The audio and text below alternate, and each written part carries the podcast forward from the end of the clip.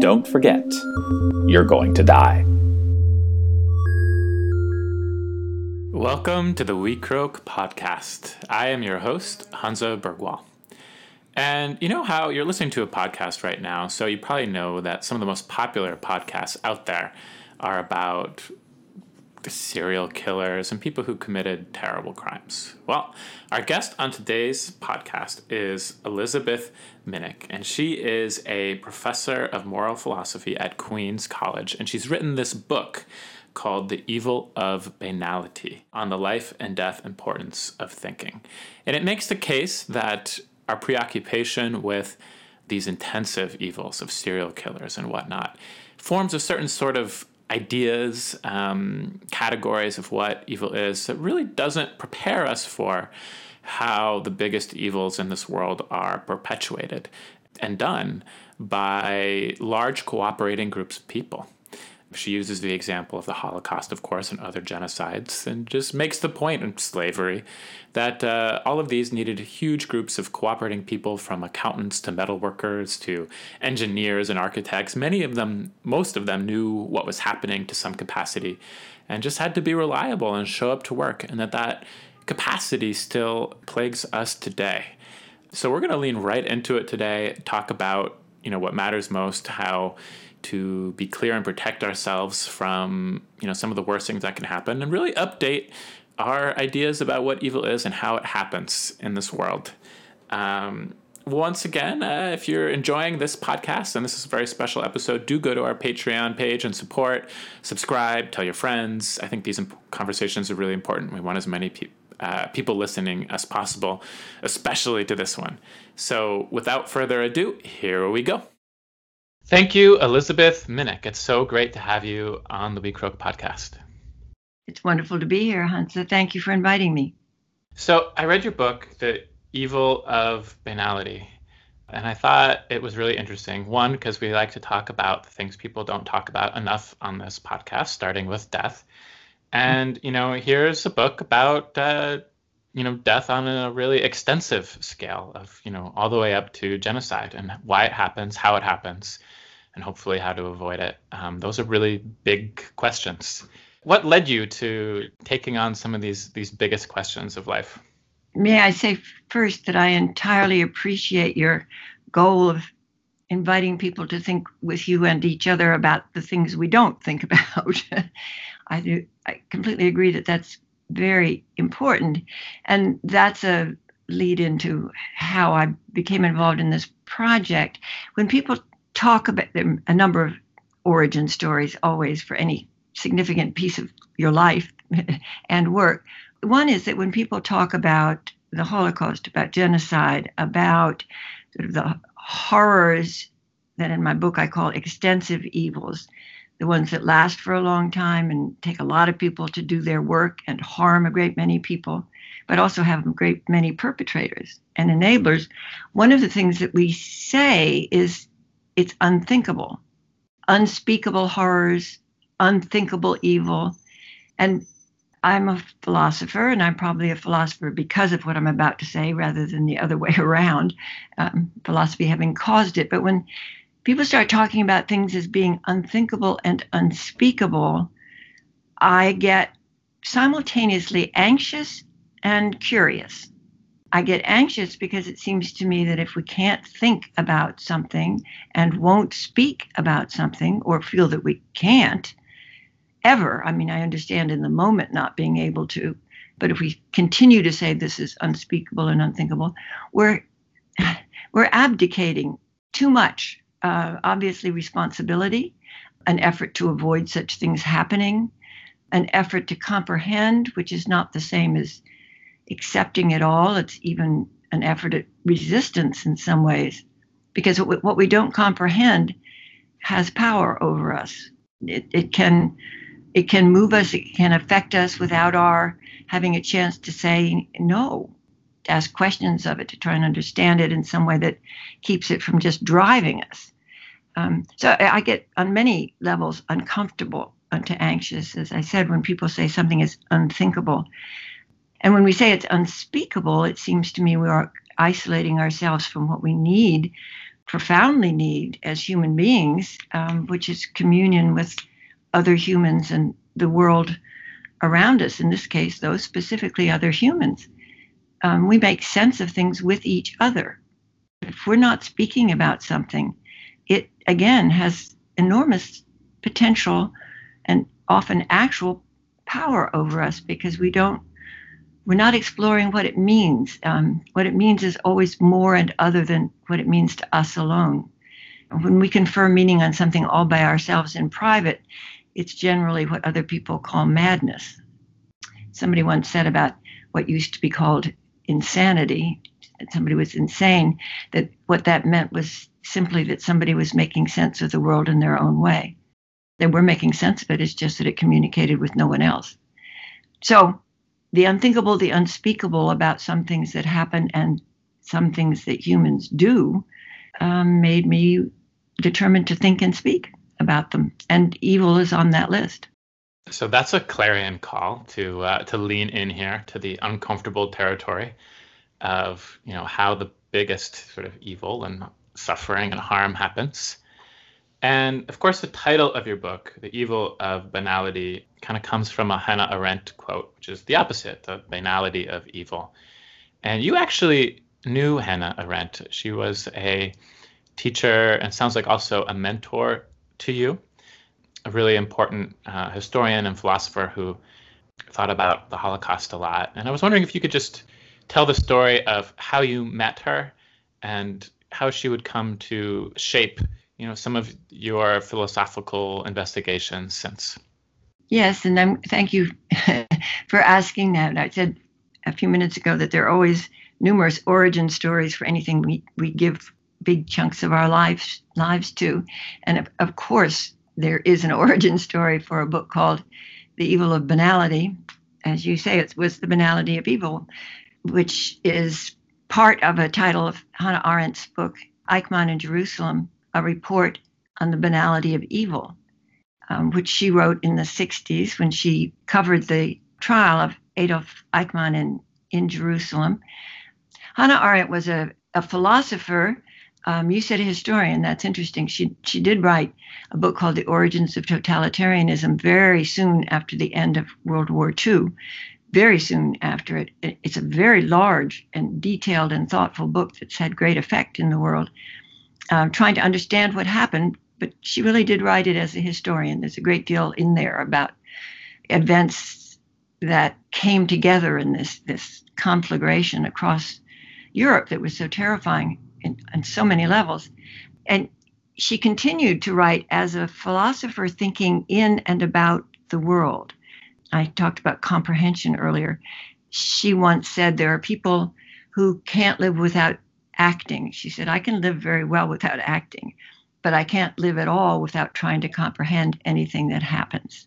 So she was a curious, very, very thoughtful, exceedingly intelligent woman who had been studying philosophy in Germany. She ger- ger- was German and Jewish as the Nazis came to power. She also had extraordinarily good political judgment. Time and again in her life, she understood what was happening sooner and more astutely than other people and was able to do something. In this case, what she did was leave early enough from Germany and went to Paris and did uh, a variety of uh, what she called social work. And then she came to the United States. From the United States, she, in the 60s, uh, got herself sent to Jerusalem to cover the trial of Adolf Eichmann, who was called the engineer of the final solution. Um, he had fled at the end of the war, gone to Argentina, as many Nazis did, and he was captured and brought back to stand trial, which is a quite fascinating story unto itself. Of course, this is a, an effort to have a trial for crimes against humanity. This is a category that what court tries crimes against humanity? Uh, what laws were there on the books? We don't have a world government. Uh, governments usually are the source of law. So, all very intense and important event. And Hannah Arendt got herself sent by uh, Mr. Shawn, the legendary Mr. Shawn of the New Yorker, editor of the New Yorker, to cover the trial. And she sat in the courtroom and she read transcripts as Eichmann was being questioned.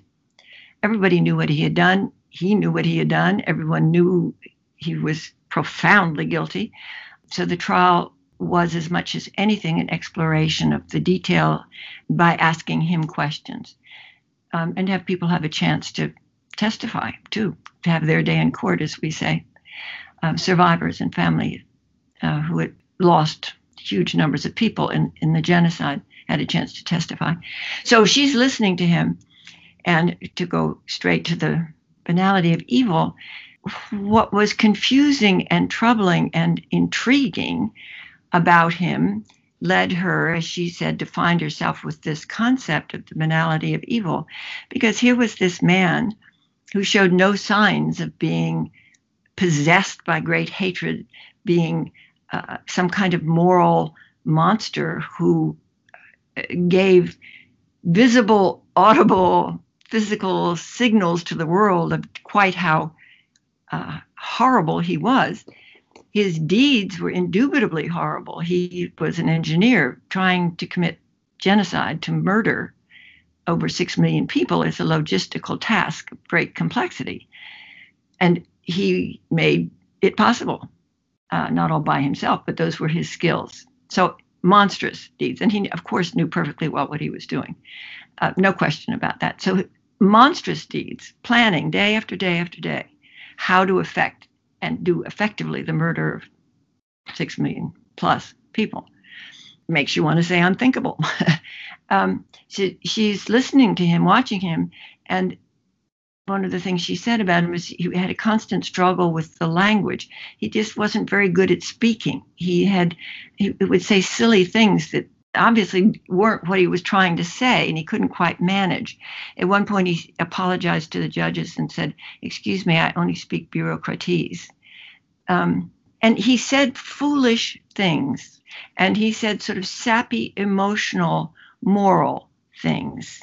Um, when he spoke about, he liked elevating words, as he used to say, which is the kind of things you find in terrible greeting cards um, wasn't that he didn't speak about moral issues and so forth, but he did so in cliches.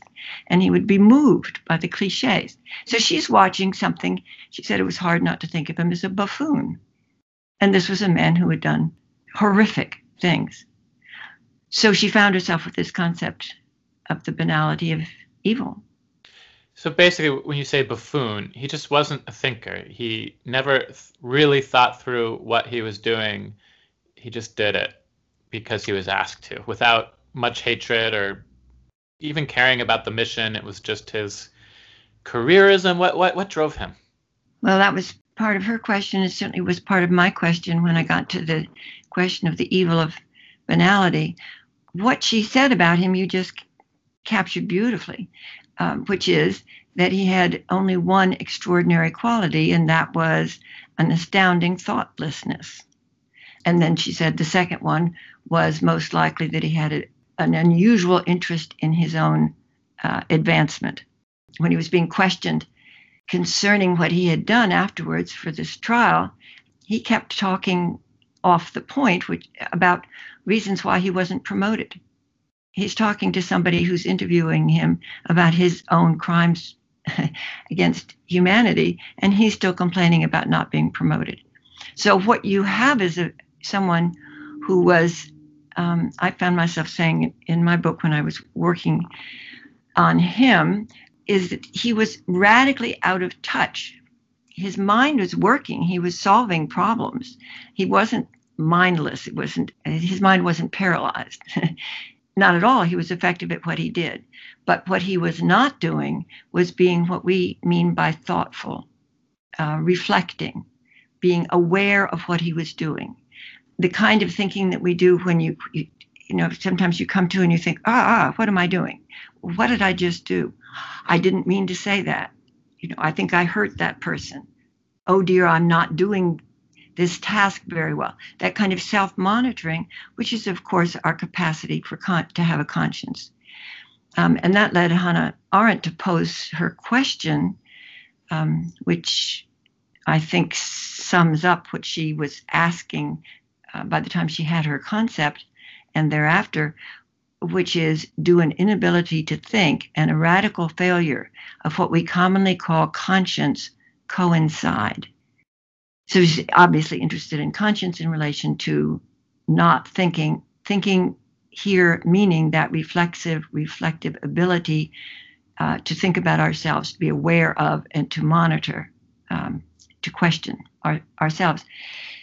When I went with her, when she was defending her book, because it created a huge fuss, people were deeply upset at the idea that she could say that the ho- evil of the Holocaust specifically was in any way banal. Um, so hold on one second here. So you started your career as Hannah Arendt's assistant, correct, as a graduate student? Yes. And uh, she was defending this statement, uh, the banality of evil, um, while you were working for her.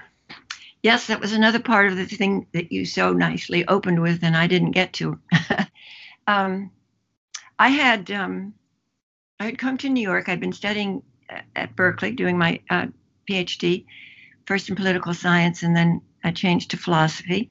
So I was I was in New York, and I will skip over the details, but I ended up being in Hannah Arendt's first graduate seminar when she came to teach at the graduate faculty um, at the New School, which is a small group of about 12 people that she selected by interviewing us.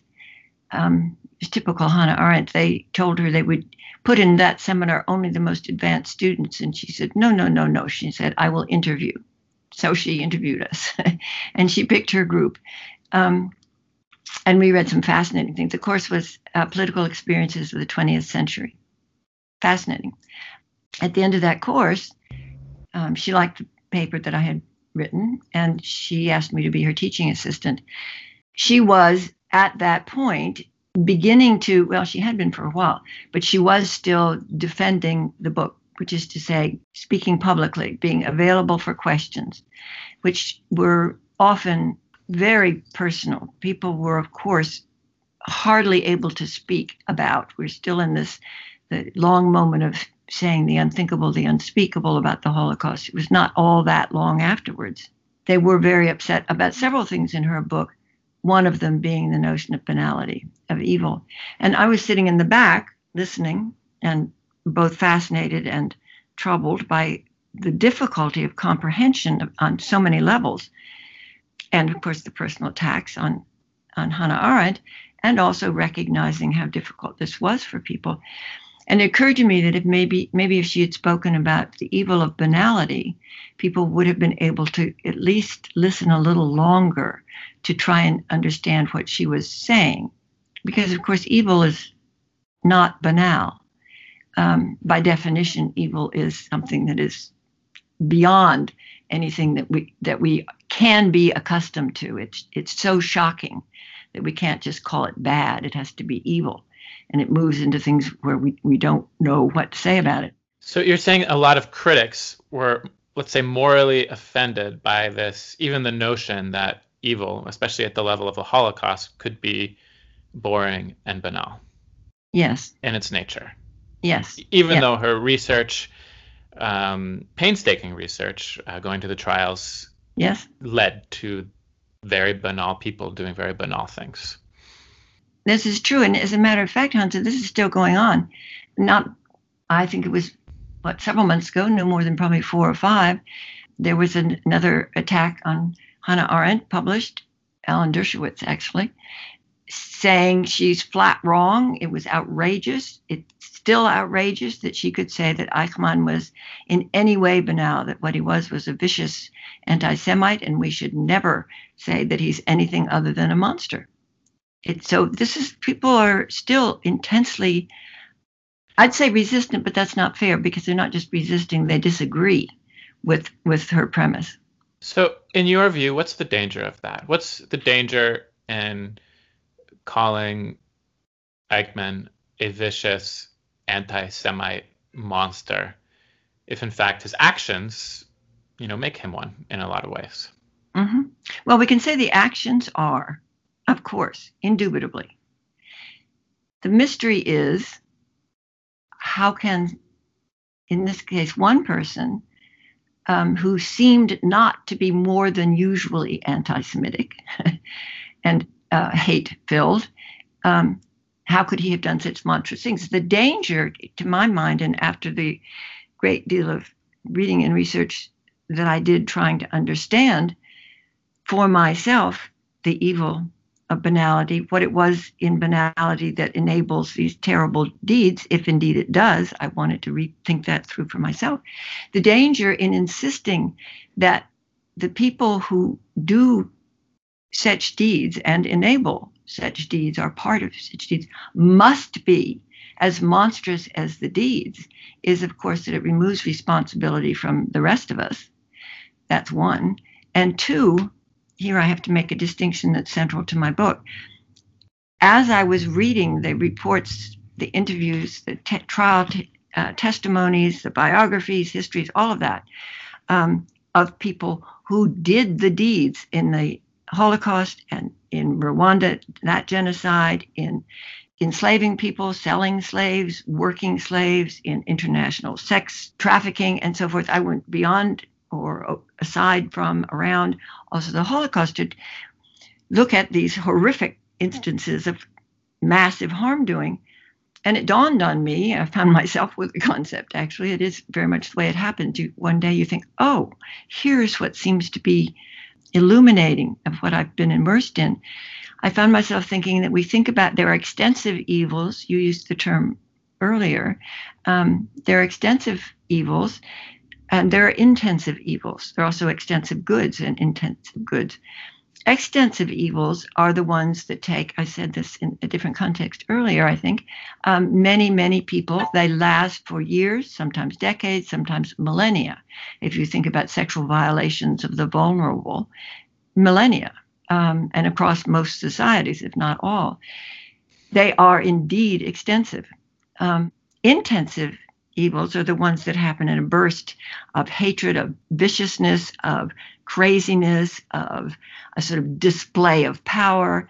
Um, they happen, they're over. Everybody around says, oh my goodness, that was entirely abnormal. That doesn't happen here. Um, and people go on with an ordinary life that has been violated by these acts. With the extensive evils, what people are doing that enable and the perpetrators are doing, and there are a lot of perpetrators, it takes a lot of people to do these things, a lot, um, that's normalized. That is ordinary. Uh, over time, people are going about their lives. And in my uh, book, one of the quotes that I used because it was an illuminating to me that a man who trains torturers for the United States, actually, um, was saying, you don't want people who enjoy it. Psychopaths are unreliable and tend to have bizarre other problems. The Nazis knew that too. Slave owners knew that too. You have to have reliable people making this horrific system work, doing the work of it. They have to show up, they have to do it well, they have to go home, they have to rest well enough, be calm enough, restore and renew enough to keep coming back and doing it over and over and over again. So, with these two kinds of evil, I realize we have a picture of evil doers that works for the intensive evil possession, hatred of some kind of moral madness, literally madness or not, but moral madness, certainly. That is as monstrous as the, it matches the deed. There's a kind of moral equivalency. When you go to the extensive evils, unfortunately, you're talking to people who, under other circumstances, would have been perfectly decent citizens. And the single thing that I found most in common across all of these instances, which is astonishing to me still, was what I called careerism, um, which is to say, people will be doing their jobs, they will be thinking about pay that they need, job that they need, having some status and standing and safety in their job, um, about how to please their superiors, certainly about how to get promoted, get more money, more standing. And that means they're paying no, they're not being thoughtful about what they're doing. They are, I call these enclosures of mind. We move into them and we do sometimes horrible things because it's part of the job. This is the way people in Rwanda talked about what they did, still talking in some cases. Um, I've talked with people, and there are interviews to, to this effect. People talked about doing their jobs feels almost impossible to wrap our minds around that because the moral equivalency is so violated. This is really, I think, getting to the crux of what we're here to talk about today. And I think it's where, you know, your book, you know, you pick up where Hannah Arendt left off and you really investigate more recent genocides and sort of extensive evils and come up with this really clear distinction between intensive and extensive evil, which I found I've been using that lens ever since reading the book and finding it really interesting. So, when we think of evil, like you said, we usually think of intensive evil. Those are our serial killers. You know, this is a podcast, so I can tell you that maybe a majority of the most popular podcasts are you know their subject is intensive evils like one mm-hmm. person who's a monster who kills maybe tens of people mm-hmm. but your insight is that's actually not the more interesting and important to think about evil because one person one monster acting alone is lucky to kill you know tens of people but to really pull off the hundreds of thousands or millions of you know hurt suffering or dead you need cooperating professionals and extensive evil people who you know might not have hatred in their hearts, but just go along with it somehow. And that's really the topic you're more interested in. That's absolutely right. I got completely fascinated trying to understand how this is possible. And I therefore immersed myself again in details and thinking around, about, and through these horrific harm doing is the sort of phrase I keep coming back to. For example, when you think about slavery, we can picture Simon Legree, a, a, a horrible slave driver. We can picture sort of greedy slave hunters, people who enslave. We can we can do that. We have images in our mind. When you think about a, a whole economy based on the enslavement of, a, of human beings, or importantly, living around and benefiting from the forced labor, the uh, even deadly exploitative labor of human beings. With slavery, you had people building the slave ships, you had people sailing the slave ships, you had people putting, um, offering the marketplaces, cleaning up the marketplaces afterwards, making money um, from the making money of the selling of slaves. You have transportation. You have people putting up flyers and doing various kinds of advertising for slave markets. You have all kinds of people making right. this thing possible. A slave trade needs accountants. It needs metal yes. workers making chains. It needs just a thousand and one menial jobs just to make it run. It does. It does. Just one person can do terrible things. But when you get to these big ones, you have to have people doing their jobs all around. And the jobs are more than they entail doing the killing, doing the running, working of the slaves, doing the supervising of child labor. So if somebody's there doing it, that's true. And somebody is profiting from it, that's very true. And there's circles of people you could sort of point at and say, okay, they're the they're the wicked ones. They're making the money from it. And these are, you know, their major instruments of doing this harm. But as you were just saying so very well, that's not enough to keep something going and uh, that is fundamental has been normalized across a whole society. And you can, you just did put some shape and content too. We did together, but you did it beautifully for what I'm trying to mean by careerism. I talked about this trifecta of uh, greed, status, and careerism.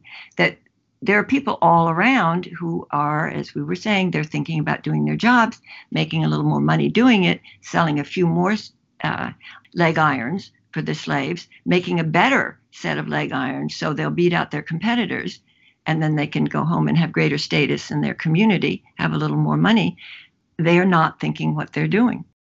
That's the life and death importance of thinking. They are not think we are often not thinking what we're doing. It comes very close to home. And that's very different from looking at those people that we want to say are the evil ones. So it sounds like in our society, we tend not to hold, let's call them the accountants and metal workers of things like slavery accountable as much for a great evil. We say they were just doing their job, it was lawful, blah, blah, blah. But you're arguing, no, they were part of the, the machine, the system. We need to because ultimately millions of people suffered, were enslaved. It was a, it was an extensive evil.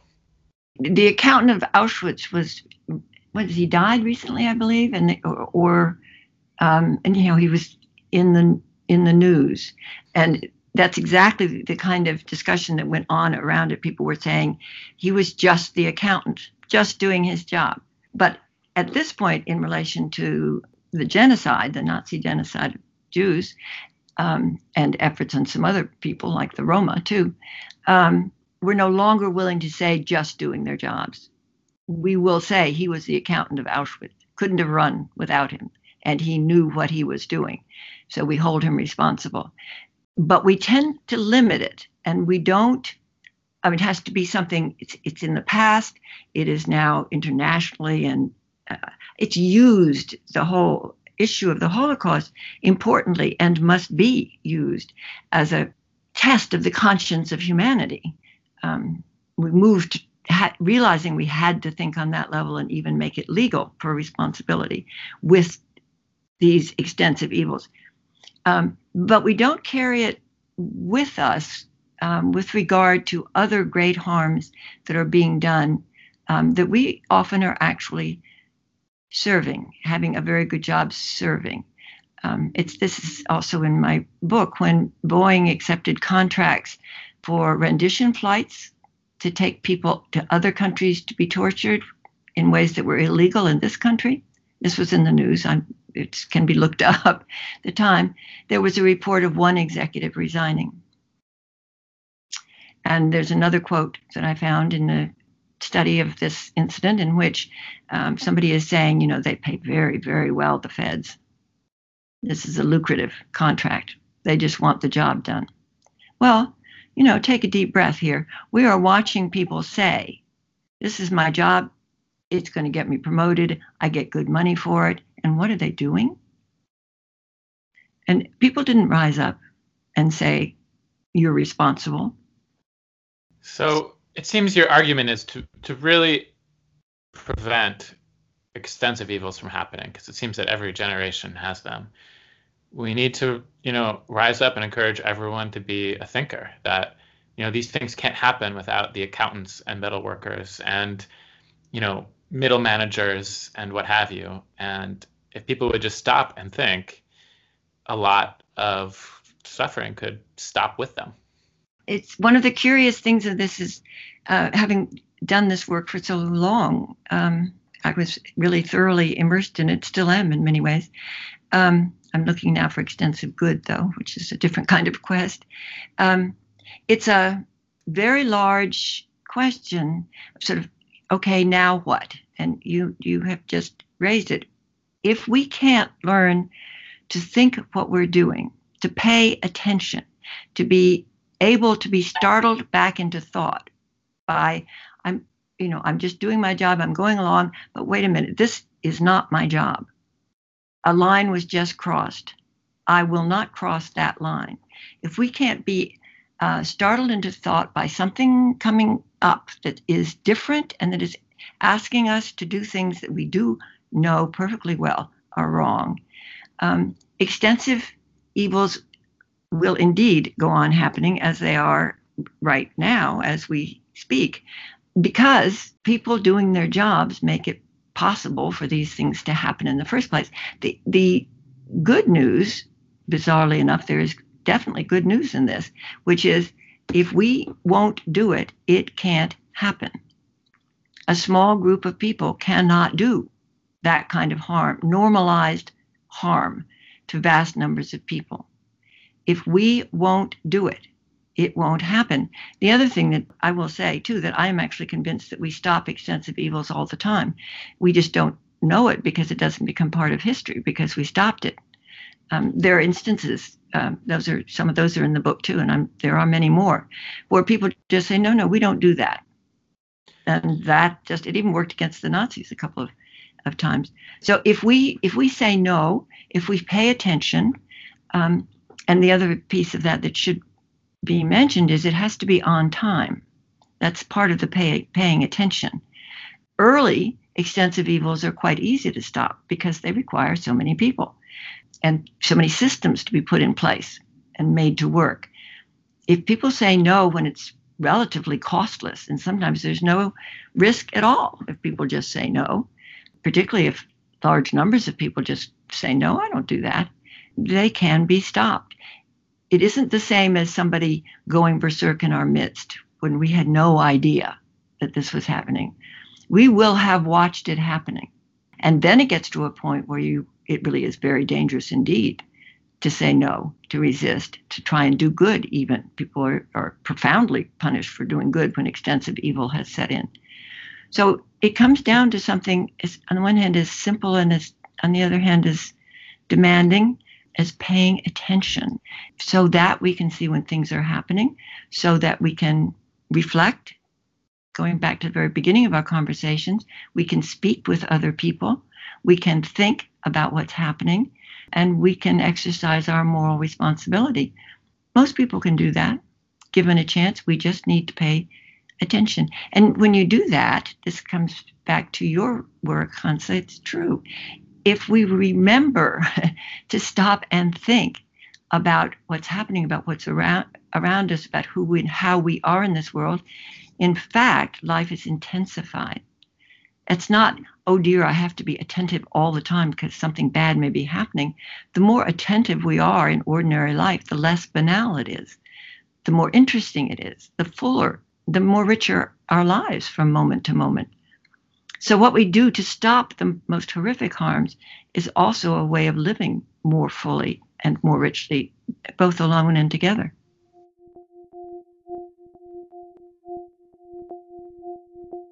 Hey, Ian, let's take a break. Do you have a quote for us?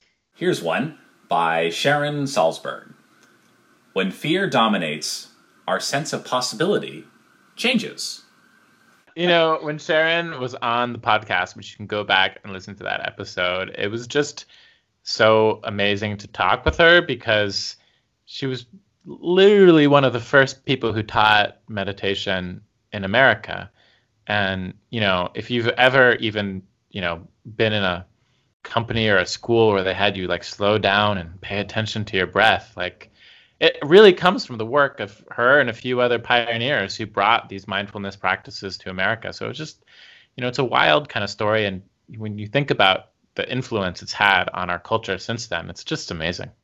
We're so lucky to have her help us launch launch our WeCroak podcast last year and, and we're so lucky to to have you the audience with us. Now Hansa, what are some ways that some of our listeners might be able to, to support us today? So you can leave a review on iTunes if you like the podcast so more people can find it. You can tell your friends, you can subscribe, and you can visit our Patreon page and support us because that actually really helps us in setting aside the crazy amounts of time it takes to manage an app and uh, create new episodes of this podcast. Brilliant. Well, we'll see you all on Patreon. And now, back to the show.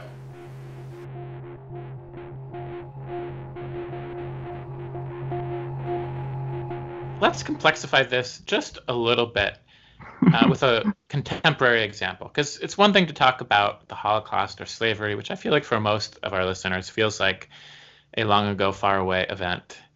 But you brought up the example of Boeing which is an institution that is alive and well and kicking and very much in the news lately for a number of reasons having to do with some failings. And, you know, on the one hand, you know, I'm glad Boeing exists. I take airplanes and I'm glad I can get to California in six hours and Europe in a certain amount of time. Um, you know, it seems like something we want to keep going is the ability to make airplanes. And I've been thinking about this recent news story of the 737 MAX jet, mm-hmm. um, which uh, two jet planes crashed in a system failure, uh, leading to the deaths of about 350 people, I think a little bit less. And uh, all the planes worldwide have been grounded.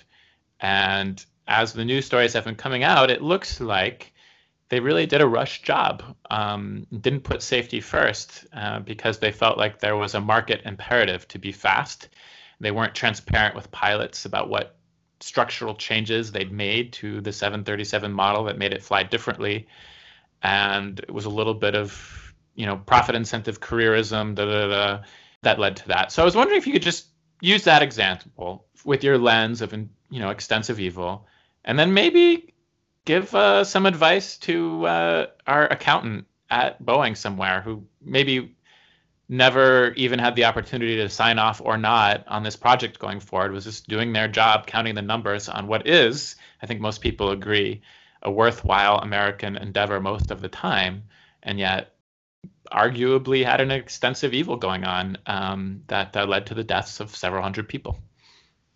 I think if you were going, if to call um, this spe- specific instance an extensive evil, I would have to derive from it the kinds of lack of attentiveness that we see there, which is to say, you named some of it, to put profit seeking above the purpose, the function of what it is that you're doing. The purpose, I, you don't even have to go and get responsible about public safety. You can say to make a good airplane is to make an airplane that's not going to crash.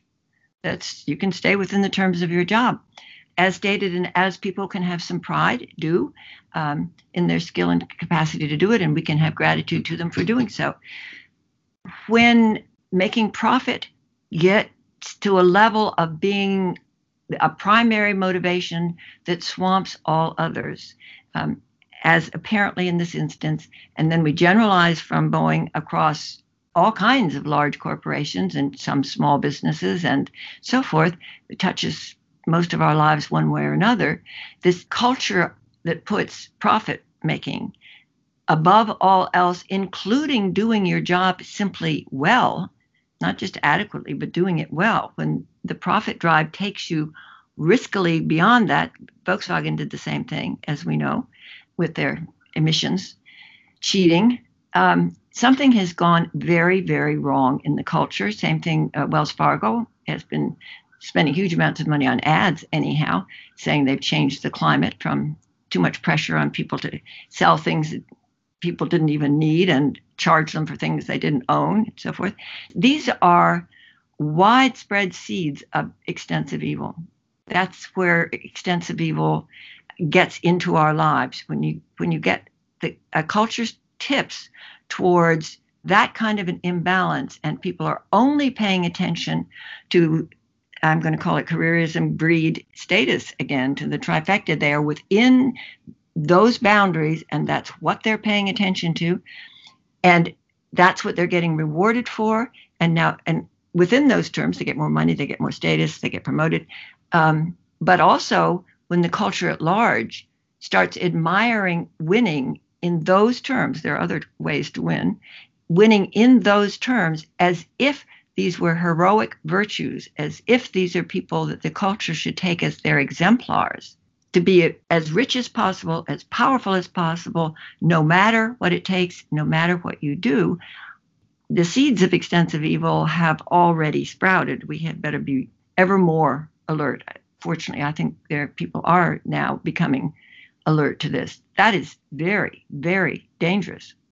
Yes, I think that is true. We see this in you know corporate U.S. America frequently. You brought up the Wells Fargo event, a number of ones where the culture tips into greed and really hurting people, you know, quite extensively. You know, like maybe it's not the Holocaust, but put, putting someone in debt, or certainly um, the people who died in a crash. That is an outcome that awful.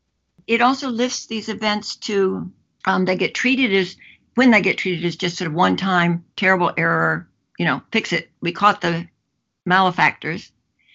And we don't generalize from that as than we did across the culture. We're doing the intensive thing again. We're saying, up, malefactors, here are some people who died. This is terrible. You know, do things to them. Of course, corporate America doesn't always do things to the ones who actually did it or they get bought off with huge payoffs and so forth. Um, but we pick out those people. If we don't see it as across the culture and something that has come to be admired, it's many more than the few people. Okay. That so attitude is killing a lot of people. Let's imagine that accountant at Boeing right now. Let's right. speak directly to them. What are his or her hers options? What can they do to push against a culture that took profit above human safety? Fortunately, we do not often enough because it maybe doesn't get reported, but we know that it's not actually all that uncommon for people to to speak up um, sometimes in private to try and stop things that they see happening. Um, sometimes people will go ahead and risk their jobs because this is not acceptable. Sometimes people quit. If enough people did that, it would be very effective. If they just said, again, as I keep saying, no, we won't do that. We won't keep your books if you're going to do that. And if lots of other people weren't waiting to take those jobs, because I presume they're reasonably good jobs, and anyhow, when you have an economy that's hyper competitive and you've got vast discrepancies in, in wealth, one of the things you're doing is producing people who desperately need jobs, which means that people are less likely to say no. So it gets articulated into a whole system in which harm can be done, and no one instance is, is the harm alone. So I think the accountant or whoever else needs to be talking with other accountants in the company and other companies, reflecting on what they do, setting standards for what they do, taking pride in what they do. It's important work. We need it across the society. I, I gave the example in the book of the librarians who refused, under George W. Bush, the librarians refused to report what people were taking out from their library and reading. He asked them to, or Homeland Security did. And the librarians, individually and collectively through their associations, said, no, we don't do that. And it stopped uh, the teachers' union in Norway when the Nazis were occupying. The Nazis told the teachers that they had to teach a Nazified curriculum. And the teachers' union, which was very strong, and it's very prestigious profession in Norway, teaching, very prestigious. We should follow that lead. um, they said, no, we won't do that. And they, they stood against, and a few people were sent off to camps, and I think all but one came back um, and the Nazis gave up. So there is something you don't do it all by yourself. You talk to other people. You take pride in your profession, um, and you understand how and why. Just as you were saying about Boeing making the planes, this is good and important work, and we should do it well. And you keep an eye out for when it begins to go wrong, and you know together you say, no, no, that's not the way we do accounting. Yeah, and so it sounds like you know first there can be a slope here like first thing just speak up the more people who speak up the more chance something has to not go forward in that way anymore but then there's a slope in which the consequences of doing the right thing start to ratchet up you know let's say no this is a directive from the ceo it has to go forward like this and then the accountant who goes well this plane is going like you know three times as fast as any other plane in terms of its green light as any other you know, what do you do? You can quit, you can be a whistleblower and go to the press, you know, but these, you know, you could potentially really hurt your career. Uh, do you have any advice for doing the right thing when it hurts? Yes, but I have to say, well, sort of. One has always to be careful. People need to make their own choices. It's very important. Um, but I do have to say, if you don't have colleagues with whom you regularly uh, meet and discuss your profession and your work. And you are all by yourself, therefore, when you see something happening. Uh, you, you're already a little too late. I would go way back there. One of I keep saying one of the key things is being on time. You have to be prepared beforehand, not to be isolated like that. Which, on the positive side, as I was saying, makes your job better, uh, makes your work better. We, everybody can be proud of their work. So, we have allowed most of the associations of working people on multiple levels to be undercut and uh, lessened over the last several decades. So we are not as prepared as we should be. This is very much too bad. You should have a union behind you or an organization, a professional association. So it's not just you. We have let this happen. Um, well, it's been done, but we've also let it happen. And so this, this is of concern. I always say be, be sure you have other people. Talk to other people first. You don't have to be the only one who speaks. See what other support you have. Doesn't have to be just people in the same job slot you are either. The more people who do it, who speak, and the earlier they do so, the, the less risk, and of course, the greater chance of efficacy. If you do it by yourself and they make an example of what happens to people who speak up, you've also taught a lesson to other people not to.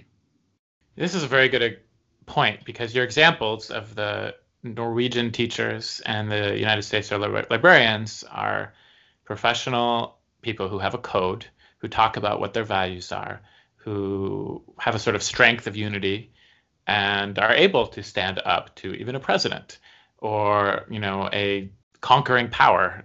But if you're one accountant, it's already too late. You know, you can be used as an example uh, or something like that. So you're saying, you know, one, form associations, form a union, or like, you know, join the Accountants of America or whatever professional affiliation, and make sure you talk about what your values are uh, in your profession and how you're going to stay true to them. That that is a sort of laying the groundwork to really have cover that you need not to be compromised in this way should it ever happen that you're put in that place. I think that's right. And when we, we were talking about the life and death importance of thinking, of being thoughtful, that doesn't exclude thinking about our work. um, and in a job holding society and increasingly job holding world, where this is how people survive, is through their jobs. Um, of course, we need to be thinking about our work and our jobs. And we need, again, back to the beginning, we need to speak with other people to think well ourselves. We're not isolates. It's, it's helpful. We don't have to agree. And some people will make different choices, but we need to be thinking about it. You know, so I just like realized that. something that I had misunderstood in your work, and that comes down to the word thinking. Mm-hmm. I have, I think, with a lot of Americans, this false idea that thinking is something I do alone. But it sounds like your argument is no, not at all. Thinking is something you do in conversation with other people. And that's how you create a thoughtful culture where we have protection from this uh, extensive problems happening in our society. Yes, this is a, it's that's very important. This reflexive thinking, we can think about our own thinking. Um, we can think about what think what we are doing. There are two of us in that. I am capable of saying, "Who am I?" It's a very interesting question. you've got a split there. So we're already not just one. We can collapse into one. We can find great bliss in being unself conscious. But the minute we start thinking, we sort of divide and we become aware, not just awake, but aware, as they as they say. That's one. Secondly, we think with and around gesture, language, meanings. It's not empty. Mindfulness is a, uh, contemplation stilling the mind. That's a different tradition and an invaluable one for which I have enormous respect. Very important to also be able to do that, to still the mind. That's not what I'm talking about at the moment. I think these two are complementary in the rich sense, actually, thoughtfulness and mindfulness, but they shouldn't be confused. Um, thoughtfulness is awakening, hearing different voices, hearing meanings in words. We come into thought with language through relation to others if we're not in relation to others, we don't develop language well and we never become able to think well. They go very closely. I don't want to reduce one to the other, but language is uh, what do I want? The most the, sort of the fertile environment and stimulus to thinking. And language is social. And for it to be meaningful, I don't mean necessarily fraught with great meaning. I mean simply so people know what you mean. You speak with other people and they keep us thinking because I'll say something and you'll hear it the way you hear hear it like you just heard your own meaning of thinking now. Therefore we're both thinking better. We're, we've we've become more aware and we have uh, that kind of perspective on. And through life we have what I call thinking friends one of mine is Hannah Arendt of course evidently she's been in my mind ever since I actually when I, read her book and then took her classes and then was her teaching assistant and so forth, spent so much time with her. She's always in my mind. I wouldn't begin to say I think all by myself. And I've been thinking recently that we know this. Just there's some things we already know, and in some ways, I'm saying things we already know. When we say be thoughtful, you know, when your parent or whoever raises you says, "Now, now, you're not being thoughtful," that was thoughtless of you they usually mean that you didn't take somebody else into consideration. You just went ahead and enjoyed your birthday present and you didn't say thank you. You didn't appreciate what somebody did. That kind of thought that takes other people into account first, that they exist, and second, that they have a right to have some attention from you in some respect. We already know that about thinking. We, we say that. We say be thoughtful. And we also know that if somebody is being single minded, that can be a fine way to get things done. All of these things are complex. Ordinarily, things can be fine, but and can be fine with Boeing, can be fine with being single minded, can be fine with a wide variety of things that can also go bad. Um, so why we need to pay attention. Single mindedness you know, is shutting down those other voices, doing it's an extreme of careerism. He they will say, you know, she went after it single mindedly. She's not being thoughtful. She's liable to, you know, roll right over other people. We may admire it because she gets there. She's a really single minded. She's going to do it if she says she's going to do it. But we know there's at least collateral damage when we say that. We already know that when you when we shut down this sort of ability to move in and out and around what we're thinking awareness of ourselves there are other people involved and that in order to have our own richest fullest most meaningful life of course we need to be in communication and some kind of communion with people we're people who can be driven crazy by solitary confinement. That's one of the hardest punishments we have. You know, I really like that you brought up this idea of mindfulness and sort of in the like listen to your breath meditation sense and how it's different from what you're talking about as a different kind of thoughtfulness uh, that we also need because you know corporate America has very much embraced meditation and mindfulness and I think one because it's great I love it I meditate every day um, but two it has this capacity to make people still be able to function in really stressful environments that maybe we should change. mm-hmm. Mm-hmm. And so this could be kind of the antidote to that that by forming those professional associations and unions and you know cultures of thoughtfulness that we don't just try to keep situations going that really should be changed and mm-hmm. transformed. when the mindfulness has um, I'm stopping myself here because I just sort of uh, came up against here too. Something can be wonderful, invaluable, and yes, it can be misused. If I say I'm sort of against something or other, even troubled by the banal, which is very dangerous indeed, if we didn't have banalities, we probably couldn't get through our days. We'd be exhausted. We need these some autopilot. We need some things where somebody says, "How are you?" You say, "Fine, thank you," and go on about your grocery shopping. You know, you can't be fully attentive every single moment, or most of the time you can't. So you said complexify earlier. Yes, indeed, we have to hold on to the subtleties and the nuances and, and relations. So with mindfulness, the ability to literally to still our minds, not to have the chattering all the time, um, not to get caught. I mean, we can be enclosed in our own minds because we're just chattering away at ourselves and we're not open and attentive. To be able to take more than one deep breath to work with our breath and still that means we can come back into the world and with others with an openness that we really must have if we're going to pay attention for the fullness of life as well as to avoid the, the harm. Thinking in this activity, thinking is very active. It's an activity of life, the way the way action is. Thinking can clear our minds too, so that we come back, join our ordinary life even its banal parts, more able to see and to consider and to reflect and make moral decisions about them to be to do something because thinking tends to dissolve concepts and generalizations right so i guess if we're just doing meditating without thinking it's not enough and actually you know i've read some ancient buddhist texts that warn about this idea they say that you know the only there are only two forms of meditation that are beneficial in all circumstances and can never be misused, which means the rest can be. Mm-hmm. And those two are the cultivation of kindness and the recollection of death. Mm-hmm. So we've very, had our warning. that's that's very interesting.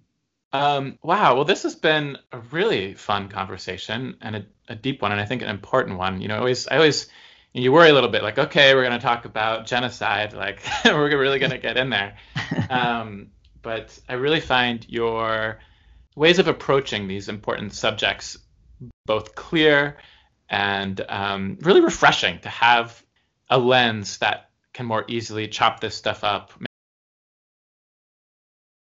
behave in a way we're proud of at the end of the day. Which is an extraordinarily important way to feel. It really is, and we're much more likely, again, to have a fullness of life if we're feeling good about who we are and and how we are, and we're much more likely to be able to make good moral decisions when we need to too. So once again, the book is The Evil of Banality: on the life and death importance of thinking by Elizabeth Minnich. And where can people buy your book? Uh, they can, I hope they have a local bookstore they can get it through. I'm very much in support of local bookstores. They can also go online to Rowman and Littlefield and put in the title of the book or my name, and they'll they'll get a link to buy it. Amazon has it. There are some independent bookstores that are also huge that you can go online and order my book from. All right, lots of good suggestions. So I do recommend it. I think this one is really uh, interesting, wild, will change the way you look at evil forever. And thank you so much, Elizabeth Minnich, for being on our show today. Thank you. This was it was a wonderful conversation. Your ability to hear and to read what someone is trying to mean is really very moving and helpful and means that we start thinking ourselves talking to you. So thank you very much. Thank you. I appreciate it.